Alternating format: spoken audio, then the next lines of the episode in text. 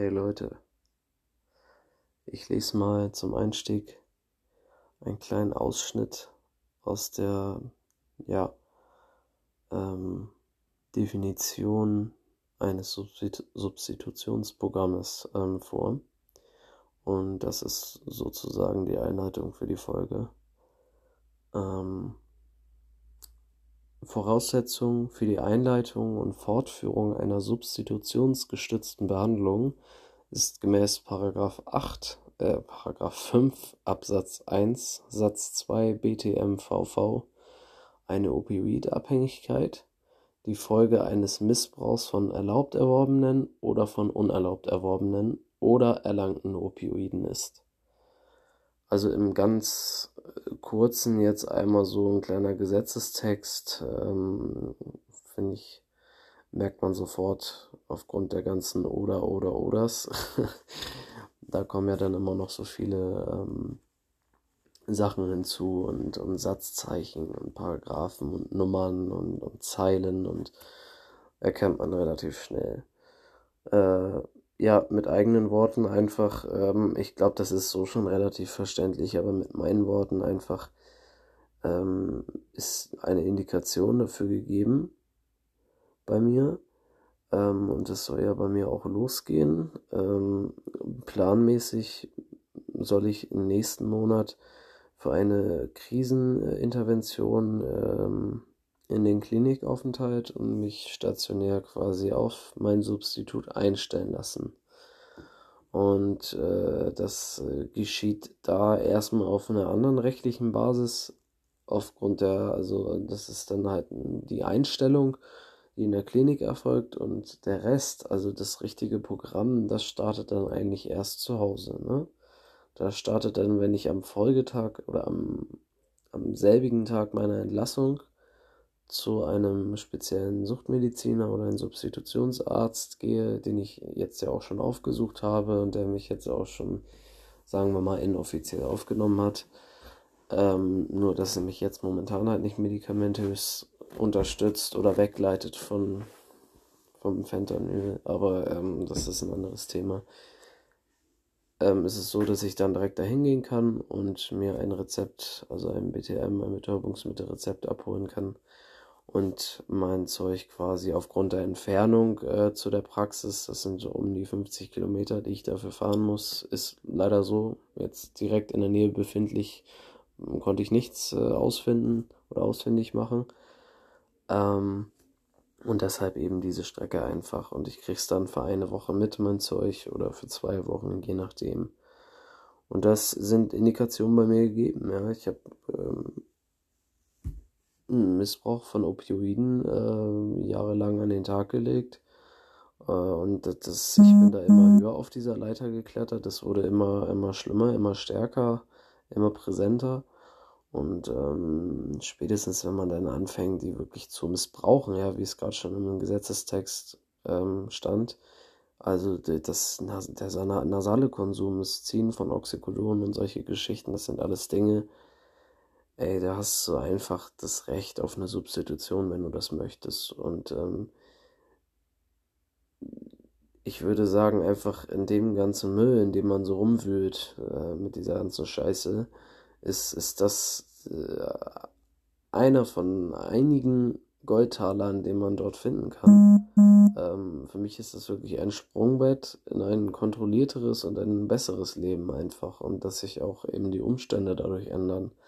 Natürlich kann man, ist man der Gefahr ausgesetzt, dass man Beikonsum oder ähnliches, ähm, dass das mal stattfindet. Ähm, aber das sollte man tu nichts lassen, weil man sich ähm, vertraglich auch verpflichtet, ähm, da nicht, nicht abzugleisen, ja, und das auch entsprechend kontrolliert wird durch, ähm, durch natürlich äh, Urinkontrollen etc. Das kann man dann schon feststellen und dann gibt es im Einzelnen entweder, es ist individuell Sanktionierungen und, und, und Abmahnungen oder Mahnungen oder Ermahnungen und irgendwann äh, fliegt man dann mal raus aus dem Programm. Ne? Und in, in dem Moment, wo man wirklich verkackt hat, wo man sein Zeug missbraucht hat oder Beikonsum hatte, also was anderes daneben noch konsumiert hat und das der Arzt feststellt oder die Praxis, ähm, in dem Moment gibt es erstmal ein Gespräch, dann gibt es natürlich erstmal Ärger. So, das geht so natürlich dann nicht. Man muss sich da schon die Vorgaben halten und das würde ich auch jedem raten, der sich dafür entscheidet, ähm, dass man da wirklich einfach straight bleibt. Man macht sich wirklich echt nur unnötig Probleme. Ob das jetzt bei mir so der Fall sein wird, ich verspreche gar nichts mehr, aber ich unterschreibe es und ich werde mich dran halten, so. Aber ich kann natürlich als, als Süchtiger nicht sagen, ähm, safe, werde ich nie wieder irgendwas, ne? Das ist so ein Ding, das werden wir dann sehen, aber ähm, ich bin da schon gewillt, äh, der Lane zu folgen, einfach dieser Linie und äh, dem Ganzen zu entsprechen, dem ganzen Rahmen. Für mich ist das Programm einfach eine Lösung, ähm, da ich momentan auch keinen festen Therapieplatz oder ähnliches bekommen kann. Es sind viele Betten, die, es teilt oder stationär eben dann eine Reha-Maßnahme stattfindet, eine Drogenreha oder äh, Psychotherapeuten. Das ist momentan eine ganz prekäre Lage für viele, dass man da einfach wirklich ähm, Gefahr läuft, keinen Platz zu bekommen. Und das ist bei mir momentan der Fall. Und weil ich jetzt eben endlich mal eine Ausbildung abschließen möchte und auch, oder wenigstens auch einfach mal arbeiten gehen möchte, mal wieder,